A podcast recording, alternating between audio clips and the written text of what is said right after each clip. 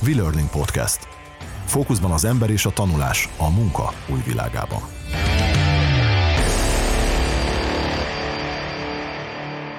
Sziasztok, ez itt a V-Learning Podcast következő adása, a mikrofonnál Koltányi Gergő.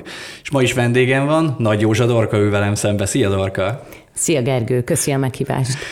Dorkát onnan ismerhetitek, hogy a Y2Y Hungary-nek az egyik alapítója, e, coach, és az ország messze-messze legolvasottabb HR blogjának szerzője. Így, így, igen. És a mai beszélgetésünk apropója egy olyan téma, amire azt gondoltam, hogy hát erre egy coach kell. És nem csak coach, hanem, hanem olyan ember, aki így holisztikusan képes gondolkodni a, az emberek működéséről, és hát te azért, aki követ téged és ismer téged, az tudja, hogy hogy nagyon szeretsz lemenni a dolgok okainak a mélyére, és a viselkedés tudomány az például az egyik olyan dolog, amit nagyon szeretsz. Úgyhogy a mai témánk az attitűd formálásnak a kérdése, hiszen ha belegondoltok, van-e olyan képzési program, amiből kimarad ez, vagy, vagy ami, amire azt mondjuk, hogy hát ebben attitűdöt nem nagyon kell formálni? Van, de kétségtelen ezek a technikai jellegű képzések. Ha vezetőfejlesztésről, soft skill fejlesztésről gondolkodunk, egy csomó újdonság, innováció bevezetéséről, munkafolyamatok átalakítására, akkor az mindig úgy kezdődik, hogy de miért csináljam másként, vagy miért ezzel, vagy miért így, és már is ott vagyunk, hogy attitűdformálás. Sőt, és akkor idehoznék még egy ilyen, ilyen kulcs szót, ez a tudatosság. Ez szerintem ez a kettő nagyon összefügg, ugye? Jól gondolom? Így, így, pont így. És a változásmenedzsmentet még ki is hagytad oh, a szóból. Persze, és változunk, tudatosságot fejlesztünk, érzékenyítünk, érzékenyítünk, meg összeszedjük az összes ilyen bullshit amit tudunk még mondani. Mind ugyanarról beszélünk, hogy valahogy az embereknek az értékekhez való viszonyát próbáljuk megváltoztatni. És én azt látom, hogy rengetegen csináljuk, rengetegféleképpen csináljuk, és nem mondhatnánk olyan nagyon erősnek a hatékonyságát ennek. Mi lehet ennek az oka? Te hogyan futsz neki ennek? Nem is a hatékonyság lehet itt a kulcs szó, hanem a hatékonyságra való törekvéssel van a legnagyobb gond, mert hogy mindezt, amit elmondtál, hogy változtassuk meg az attitűdöt, hozzunk be egy új szemléletet, legyünk proaktívabbak, és egyáltalán az összes munkavállaló is legyen így, mindez történjen meg egy 180 perces workshop végére, mondjuk igen. szerda délután. Tehát hogy ez, ezzel van ez a gond igazából, hogy ahhoz, hogy attitűdöt változtassunk, ahhoz, hogy valakinek az értékrendszerét, a hiedelemrendszerét, a rögzültségeit feltérképezzük, tudatosítjuk és megváltoztassuk, ahhoz kellene mondjuk 3, 5, 7, 8 év, de nem biztos, hogy 180 perc. Na igen, ez szerintem az első téma, amiben beletenyereltünk, az attitűdformálás, tudatosítás, érzékenyítés kapcsán az idő. Ha valamire időt kell szánni, akkor erre biztosan.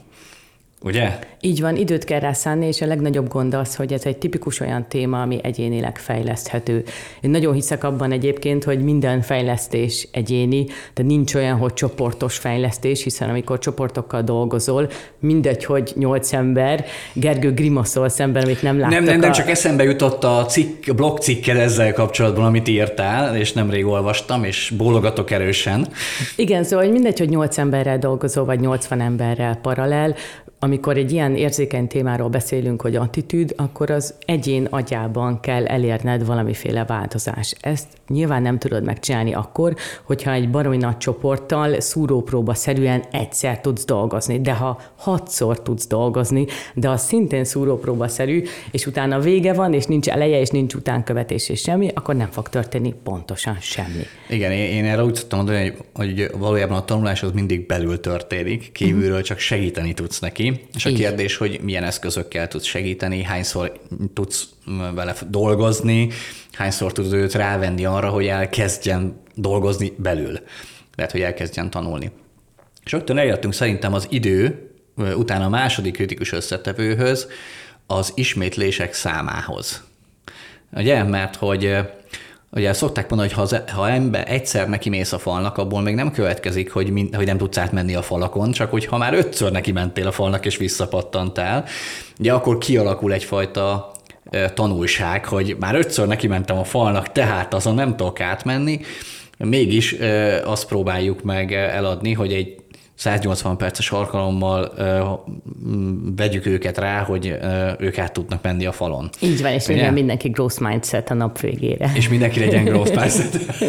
Igen, nagyon jó. Oké, okay. szóval ha, ha, ha a másik pontot kell találnunk, és érdemi, tényleges attitűdformálást, értékváltást szeretnétek, akkor az időbeliség mellett a gyakorisággal kell foglalkozni, ugye? Kell a gyakorisággal foglalkozni, és kell a mindennapiságával foglalkozni az adott történetnek. Na ez, ez a harmadik, hogy a gyakoriságban a kedvencem az az éves kötelező továbbképzések, ami tök jó, mert ugye mit mond? Azt mondja, hogy hát ezt ismételni kell, tehát ezzel foglalkozni kell, méghozzá rendszeresen foglalkozni kell, de hogy a két foglalkozás közötti időintervallum az biztos, hogy nem egy év, az, az, azt arra bármit rá tudok tenni.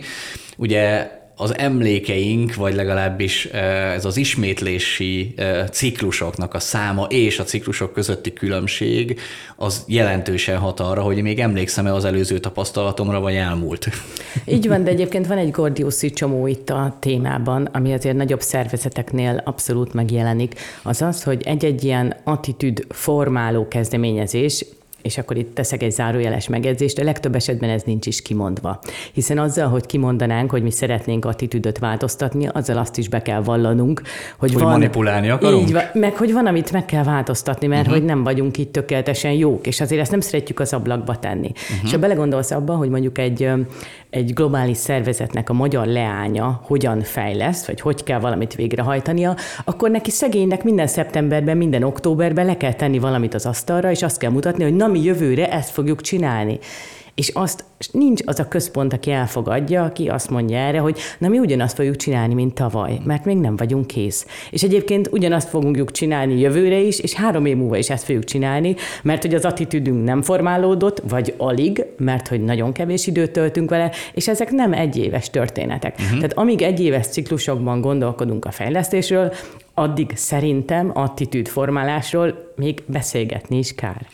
Erre az a javaslatod ezek szerint, hogy ugyanazt adjuk el, csak más néven próbáljuk meg beírni a fejlesztési tervekbe a következő évben. Tehát... ezt nem én mondtam, Gergő, de ez egy bevett gyakorlat a piacon, ezt mindketten Értem, tudjuk. értem. Akkor, akkor jól, jól látjuk ezt, hogy, hogy lehet azért ezt a problémát kezelni, ha valaki akarja. Ha valaki És én is, akarja, is arra mennék vissza, hogy, hogy az attitűd formálást a kulcsa az, hogy tényleg akarjuk.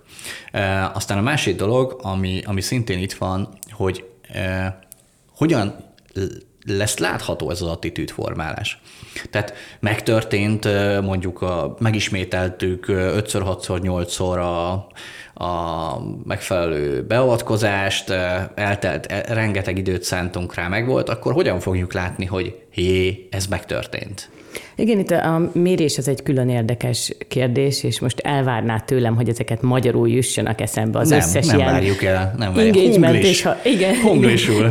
engagement survey és hasonló jellegű felmérések, amikről tudjuk mind, hogy biased azért valamilyen szinten, azt is tudjuk, hogy nagyon sokszor nem teszik ki az ablakban, mert hogy azért magyar ember alapvetően bizalmatlan, az alapvető szervezeti bizalmatlanság az nagyon mélyen kulturálisan benne van a gyökereinkbe, tehát mint ilyen nem feltétlenül mondunk igazat, tetszik vagy nem tetszik. Ehhez képest még egymáshoz képest ezek a felmérések hasonlíthatóak, hiszen az, hogy egy kicsit torzult felmérést mérhetünk utána két év múlva vissza, az is mutathat valamiféle eredményt. Tehát, hogy azért az, hogy mondjuk mennyire proaktív egy szervezet, mondtam egy példát, ezt, ezt le lehet mérni, erre vannak módszerek. A gond itt ugyanaz, mint előbb, hogy nem mérjük vissza, tehát nincsenek olyan projektek a, a piacon, és ezt nyugodtan így kijelentő módban mondom, de nem csak itt, egyébként ez, ez régiós sajátosság, és gyanítom, hogy globális is, de nem látok bele megfelelőképpen, Szóval nincsenek olyan projektek a piacon, amik rendesen 5-7 éven,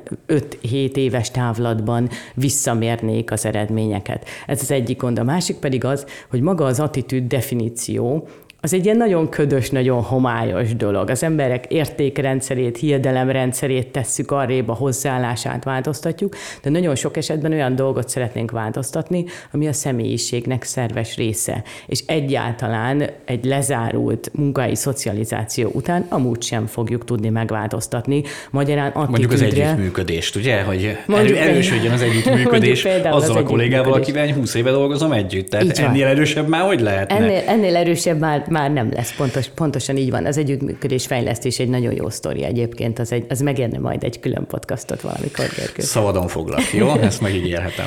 Szóval, szóval az, hogy maga az adott személyiséget keressük, az adott személyiségjegyet, akkor azt szoktuk tanácsolni, hogy ne a meglevő 20 ezeret próbáljuk formálni, hanem legalább építsük be a toborzási folyamatokba az becsülettel, és akkor utána gondolkozzunk azon, hogy mi van a meglévő szervezettel. Mert amíg folyamatosan vesszük fel újabb és újabb munkavállalóinkat úgy, hogy nem felelnek meg annak a profilnak, amit mi szeretnénk egyébként a cégünknél, addig azért nehéz érdemi változást várni. Igen, és ez egy picit már elvisz minket majd arra a témára, amiről szintén lehet, hogy érdemes lenne egyet beszélgetnünk, hogy eh, recruitment, vagy toborzás, vagy fejlesztés. Eh, melyik a, melyik a jobb modell, vagy melyik, melyik mikor jó. Is, mert, is, is, igen, is, nyilván is. is is, mert éppen én azt látom, hogy ész nélkül veszük fel az embereket, eh, miközben ott van a lehetőség, hogy a már beilleszkedett, már szervezeti tudással rendelkező embereknek a fejlesztésére, meg nem fordítunk elég hangsúlyt, nem biztos, hogy az attitűdjeikkel kell kezdenünk, de hogy hogy tök igaz, amit mondtál, hogy ha egyszer tudjuk, hogy ilyen attitűdű emberek kellenek, akkor azt érvényesítsük legalább már a, a, a toborzás kiválasztás folyamatában, hogy legalább már aki jön, miután tudjuk, az, az körülbelül abba az irányba menjen. Azzal együtt azért hadd tegyük hozzá, hogy mind a ketten tudjuk, hogy utopisztikus a feltételezés is, mert manapság így 2023. október-november, nem tudom mikor kerülünk adásba, táján örülünk neki azért még mindig, hogyha van érdemi jelentkező, és az már a legkisebb bajunk, hogy az attitűdje most tökéletes vagy nem tökéletes, mert azért még mindig nem indult be az a munkanélküliség, akár még szektoriálisan is alig, ami, amire ilyen értelemben bizony idézőjelbe vegyétek, de várunk a piacon. Igen, igen, igen. Túl sok mindent akarunk emberekkel megcsinálni, igen. és ahelyett, hogy megpróbálnánk optimalizálni a működést, és a kevés, de jó embert próbálnánk meg, de ez messzire vezet. Viszont oda akartam egy picit még ezzel a honnan lehet látni az attitűdbeli változást utalni, nem csak a mérésekre, de ez tök jó, hogy behoztad, mert majd reflektálok rá hanem arra, hogy az a viselkedésén lesz látható. Ugye, mert alapvetően az attitűd az az, az értékvilág, ami alapján döntést hozok, ami alapján kivitelezem azt a cselekvést, amit, amit ugye valami, valamit csinálok. Ez majd lehet, nyilván lehet egy kommunikáció, hogy hogyan mondok ki dolgokat, mm. hogyan próbálok kerülni. Lehet egy, egy támogató, fellépő, támogatásként adott válasz, de hogy alapvetően a viselkedésre játszunk, hogyha most így nézünk fejlesztői szempontból, és így az attitűdformálásnak is az a az a célja, hogy ne úgy viselkedjen. Így van, a viselkedés változás a célja, és azt is fogod tudni mérni a végén. És azt is fogunk tudni valahogy mérni a végén. Egyébként tök érdekes, mert reflektálva a mérésedre, ugye a digitális fejlesztések világában létezik egy nagyon érdekes terület, amit szimulációnak hívunk, és a szimulációban nagyon jól lehet prediktálni a valós helyzetben való viselkedést, és valószínűleg valami ilyesmi a mérés. És én mindig el szoktam mondani, hogy, hogy amikor régebben beszélgettem kollégákkal, meg szakmabeliekkel, akkor hogy digitális eszközökkel lehet-e érdemben képességet fejleszteni, akkor mindig mondtam nekik, hogy hát szerinted a pilótákat vajon mivel képzik a Forma 1-es versenyzők, mint tanulnak szimulátorban. És aztán nagyjából eljutottunk oda, hogy végül is a szimulátor, vagy a szimuláció az amúgy egy rohadt jó eszköz arra, hogy átréningezzem, B mérjem és előrejelezzem, hogy vajon hogyan fog viselkedni bizonyos szituációkban. Igen, rohadt jó, csak drága eszköz csak a helyzet drága. Az. Csak drága eszköz. Hát megvan a, megvan a lehetőség számunkra, hogy, hogy olyan szimulációs termékeket építsünk, amivel, ami meg annyira nem drága, de egyébként igazad van, talán az egyik legösszetettebb formája a fejlesztésnek, meg, a, meg ennek a dolognak, hogyha viselkedésre fókuszálunk végig, és, és olyan típusú feladatokat fejlesztünk, és akár ezt egy e-learningben is meg tudjuk ám tenni, hogy gyakorlatorientált, szituációorientált döntési feladatokat teszünk oda. Mi ebben nagyon hiszünk, és tök jól működik, hogy az attitűd formálásban már látom, hogyha egyébként egy döntési szituációban nem kell, hogy kivitelezze a viselkedés, de hogyha egy jól megtervezett döntési szituációba teszem, és a döntését megnézem, akkor abból már tudok következtetni arra, hogy vajon hogyan fog működni, majd milyen döntést hoz egyébként ebben a, ebben a helyzetben. Szóval, hogyha kihívások elé állítjuk Igen, és ez ideálisan fogjuk. meg lehet csinálni úgy, hogy egyszer szimuláltatod, és egyszer egy, egy olyan e-learninget raksz össze, ami valóban méri a döntési képességet, és meg tudod nézni, hogy hogy működik, és utána van mellette egy shadowing, ahol, ahol a coach 3, 4, 5, 6, 7, 8 héten keresztül, ha arról van szó, kíséri a munkáját, és bennül a státusz meetingen, és megnézi, hogy mi zajlik, és akkor ab, abból tud adni egy élő visszajelzést. De a helyzet az, hogy ez a fajta fejlesztés még nagyon kevés van a piacon, viszont így valóban lehet attitűdöt formálni. Ahelyett, hogy, hogy nagy csoportosan workshopolunk róla, hogy hogyan tudnánk Igen. mindannyian kevesebbet tenni holnaptól. Igen, és akkor itt is a, a következő téma, amit akartam volna hozni, hogy hogyan is csináljuk most ezt az attitűdformálást módszertani értelme. Milyen, milyen módszereket kaptok ti például elé, vagy mit láttok a piacon? Hogyan próbálkoznak vele? Jók is, kevésbé jók is, rosszak is esetleg. Az önismereti alapú coaching jellegű tréningek azok, és csoportos coaching, team coaching módszertanok azok, amik, amik eladhatóak a piacon, ez megjelenik, ezt ismerik, ezzel, ezzel lehet dolgozni. Ez jól megy. Az, amikor emelé szeretnénk olyan fajta diagnosztikát tenni, hogy, hogy tényleg több napos shadowing legyen, vagy kapjon egy lenyomatot az adott szervezetről, na az már nehezebben bevithető, ez általában nem is egyszerűséggel büdzsé kérdés, és ugye mit vágunk le legkönnyebben a diagnosztika részét a történetnek, amiről aztán eszembe jut a Wathaus idézet, ami, ami most is megvan a piacon, ez a hajtson, mint a veszett fenen, a jó, de hová. Tehát ugye se, se diagnosztika nincsen, se célmeghatározás, mert azért mindenre pénzünk nem lehet, úgyhogy hajtsuk végre magát a fejlesztés. Úgyhogy ez az, amivel, amivel küzdünk, ami napi, napi szinten van. Ettől függetlenül tényleg az önismeret alapú vezetőfejlesztés az egy gyakori, gyakori működő dolog, és jól is megy. Ideális esetben ezt tudjuk úgy kombinálni, hogy egyéni fejlesztés is kísér csoportos fejlesztést és fordítva.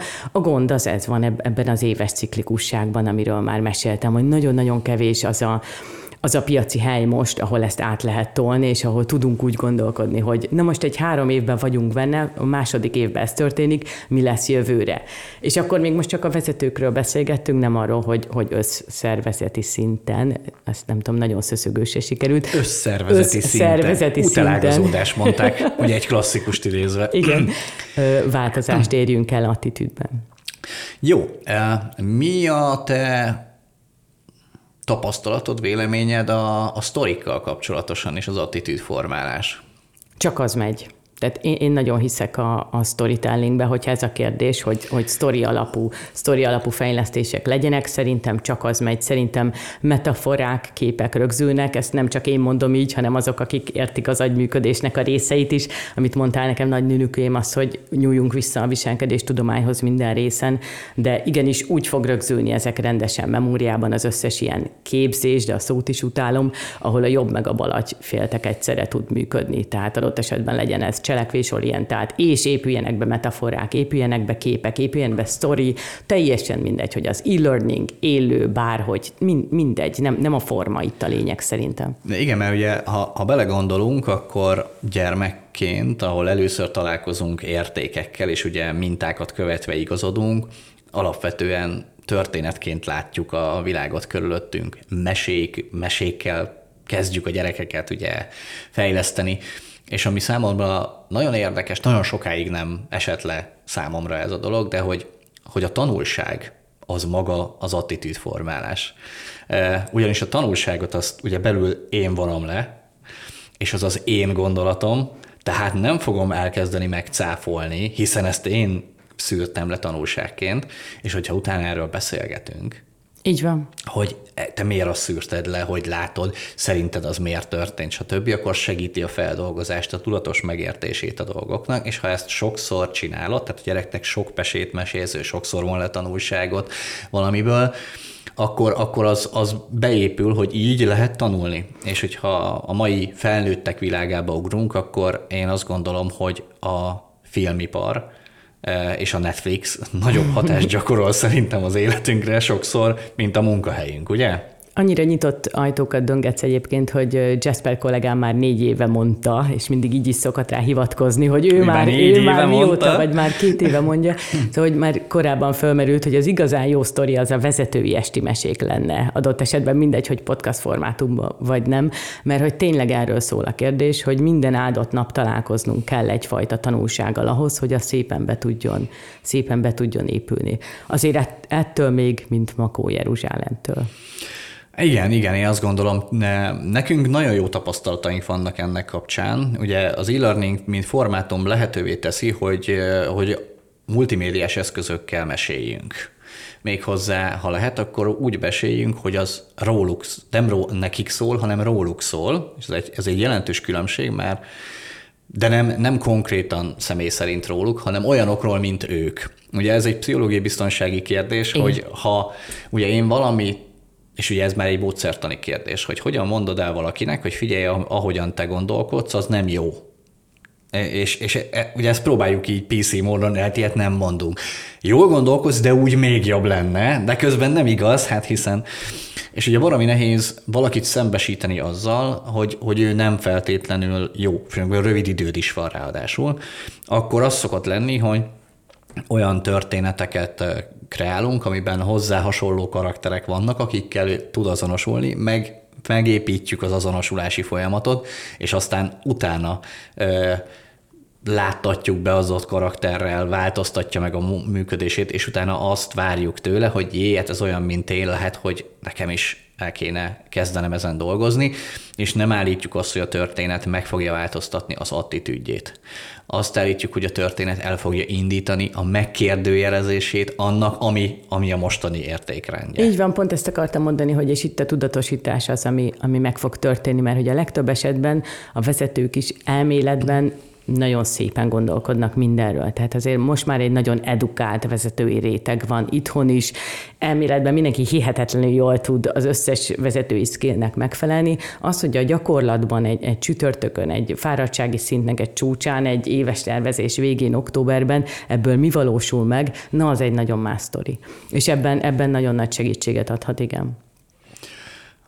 Van-e még olyan tétel, amit egy kicsit ide citálnál, hogy attitűdformálás, módszertan, ugye beszéltünk az időről, beszéltünk az ismétlésekről, beszéltünk az ismétlések közötti időnek az optimalizálásáról, beszéltünk a, a tudatosításról, beszéltünk a történetekről. Amiről nem beszéltünk, az talán az akarat része a történetnek, Aha. mert hogy az attitűdformálást is, hogyha HR szemszögből nézzük, hogyha nekünk külső fejlesztő szemszögből nézzük, akkor is mindig az jut eszünkbe, hogy hát kívülről el kéne indítani valamit, de hogy ez így nem fog menni, ez nem egy kívülről fejleszthető dolog, ez belülről lehet attitűdöt fejleszteni. Én saját magamba tudom megnézni, hogy az adott témákban mik a hiedelmeim, milyen értékrendszerem van, mi az, amin tudok tekerni, mi az, amin akarok tekerni.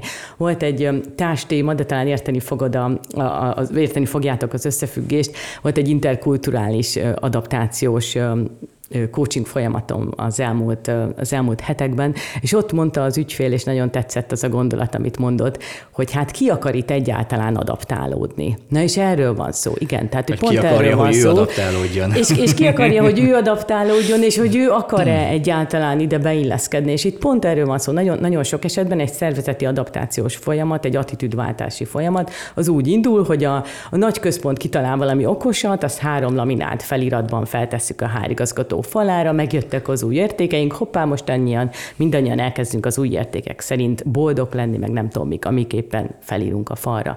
De ugye ez nyilván nem így működik, és adott esetben az a munka, hogy én átgondoljam, hogy nekem ez értékem-e, vagy én nem szeretnék bölcs lenni, mert én szeretnék meggondolatlan lenni, vagy kíváncsi, vagy, vagy mondtam egy másik, más, ami igenis lehet ellentéte a másiknak, ezek mind önismereti munkák, ezeket egyedül fogják tudni végrehajtani a, a szervezet munkavállalói, vezetői. Igen, a két, két dolog jutott kap, ezzel kapcsolatban eszembe.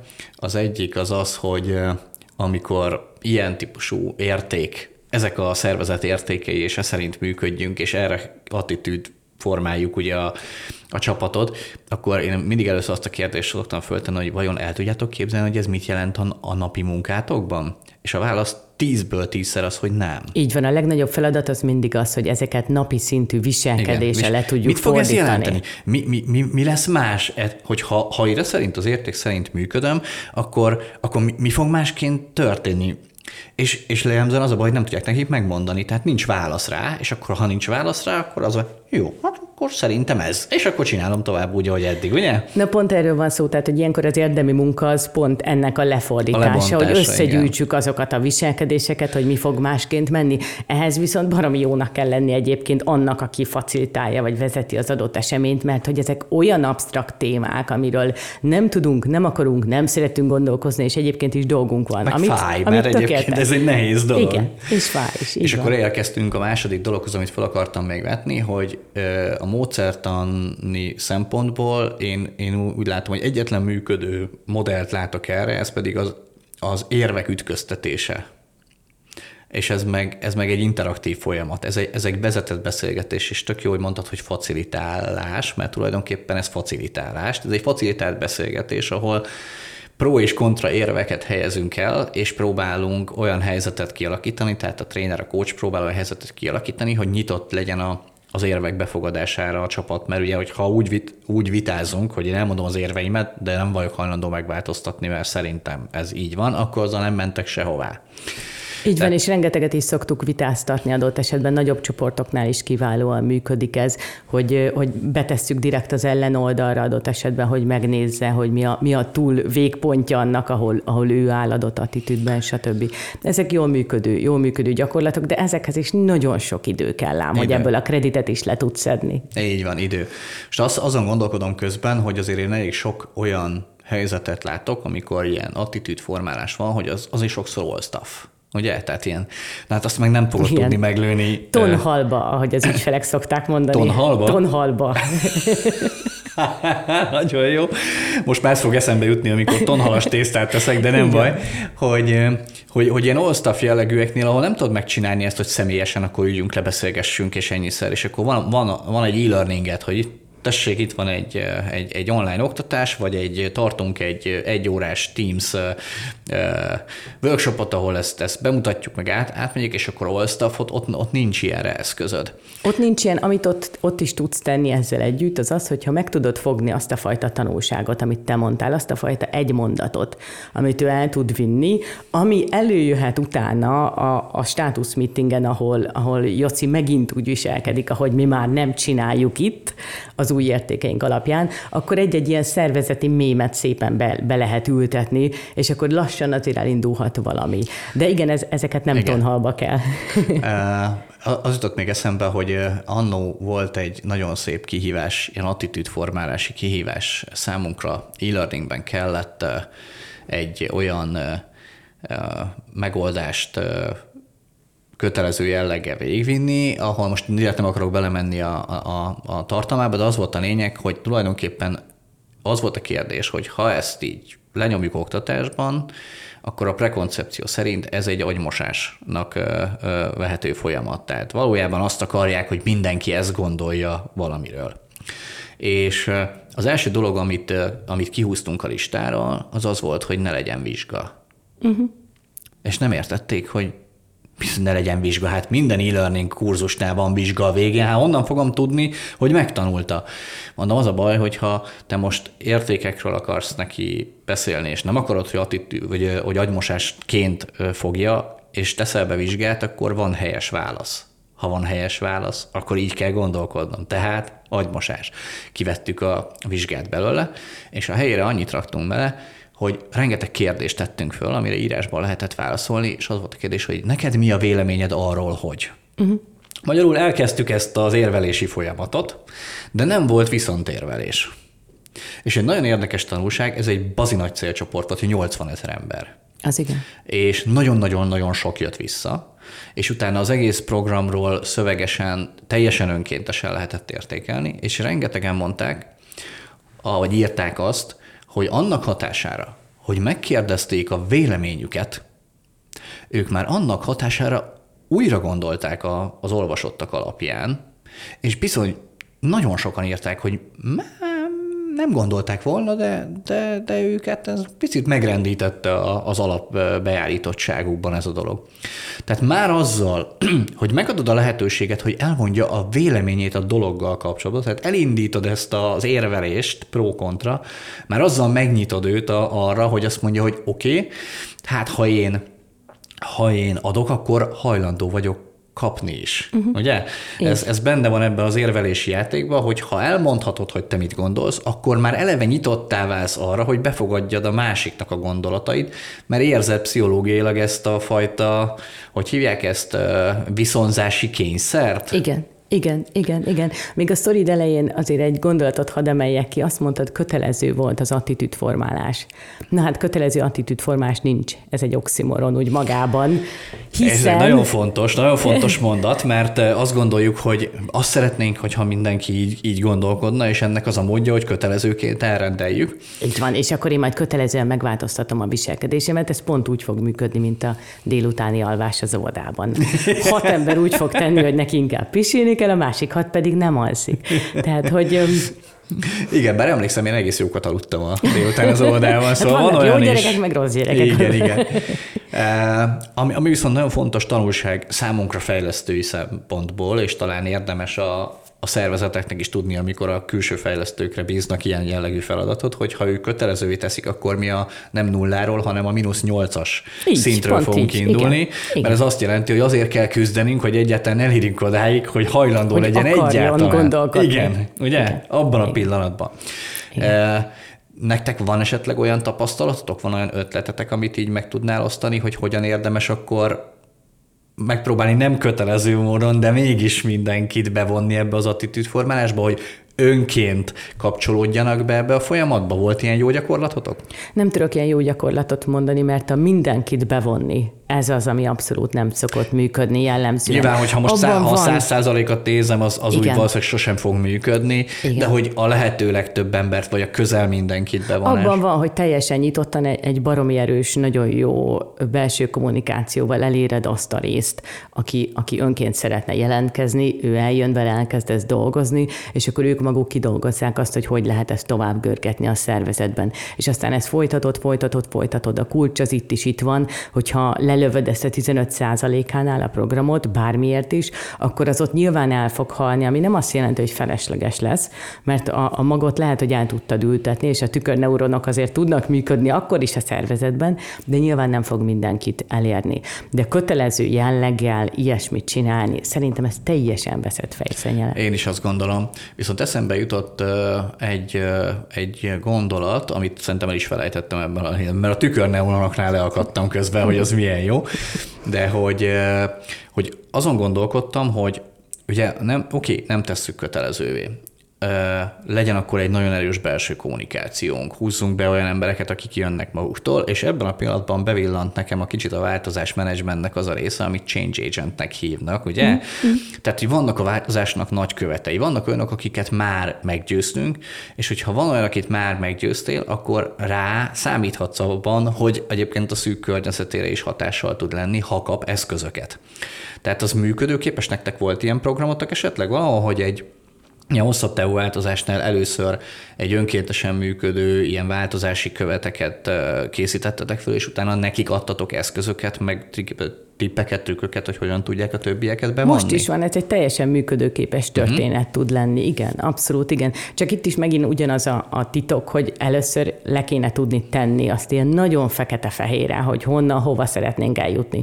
És ez általában teljesen hiányzik. De valamit szeretnénk tekerni saját magunkon, de hogy pontosan mit, na ott, ott, ott van a nagyon sok munka. Tehát a, a célkijelöléssel én többet töltenék. Igen. Tehát cél, a célok kijelölése és a céloknak az operacionalizálása, tehát a napi de szépen mondtad. Így, és ki tudtam így, mondani, várjál, Igen. meg kell káposztásítani, azt is ki tudom mondani. Na, tehát hogy az, hogy, hogy a napi, hogy, hogy az emberek el tudják képzelni, hogy és mit vársz tőlem akkor, ugye, hogy miben, mi legyen más, hogy, hogy az mit jelent. Hogy... Így van.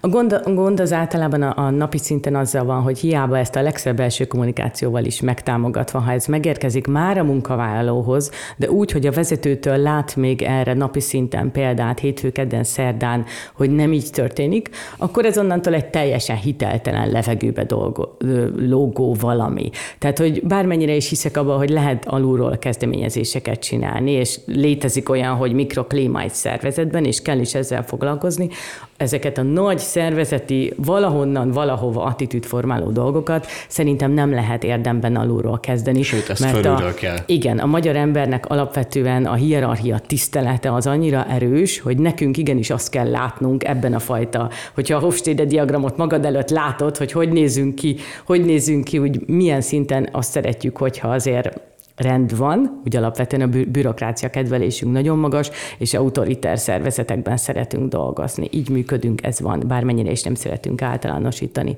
Tehát ilyenkor legfelül kell ezt megfogni, és onnan csurgatni lefele a szervezetben. Egy ponton persze el lehet kezdeni más irányból is támadni, de az, hogy ez csak alulról menjen, vagy csak középen, azonnantól alapvetően hitelességi problémákat szokott felvetni. Így Joggal. van, és, hát, és ugye ismerjük a klasszikus mondást, hogy nekünk itt papolnak, ezek meg fönt lopnak, tehát akkor köszönjük szépen, igen, majd igen. mi eldöntjük, hogy mit fogunk csinálni. Igen, uh, majd mi a, választunk igen, igen, igen, igen, igen, tehát ugye a, a, a mintakövetés nagyon erős. Nagyon, uh, nagyon, nagyon erős a mintakövetés, és ha hiába dolgozol egy egy adott folyamaton, hogyha egyébként más mintát lát így van, pontosan. És ő nem fogja statisztikailag összerakni, hogy egyébként 28 vezető tényleg azt a mintát követi, mint amit most tanultam, nem de ez fog a három, ez, ez, összerakni. Ugye, Egy darab nem fog. Otília máshogy viselkedett, az neki elég ahhoz, hogy HR bullshitnek címkézze az, azt, ami megérkezett a HR-től. És igaza lesz az ő szempontjából. Igen, igen.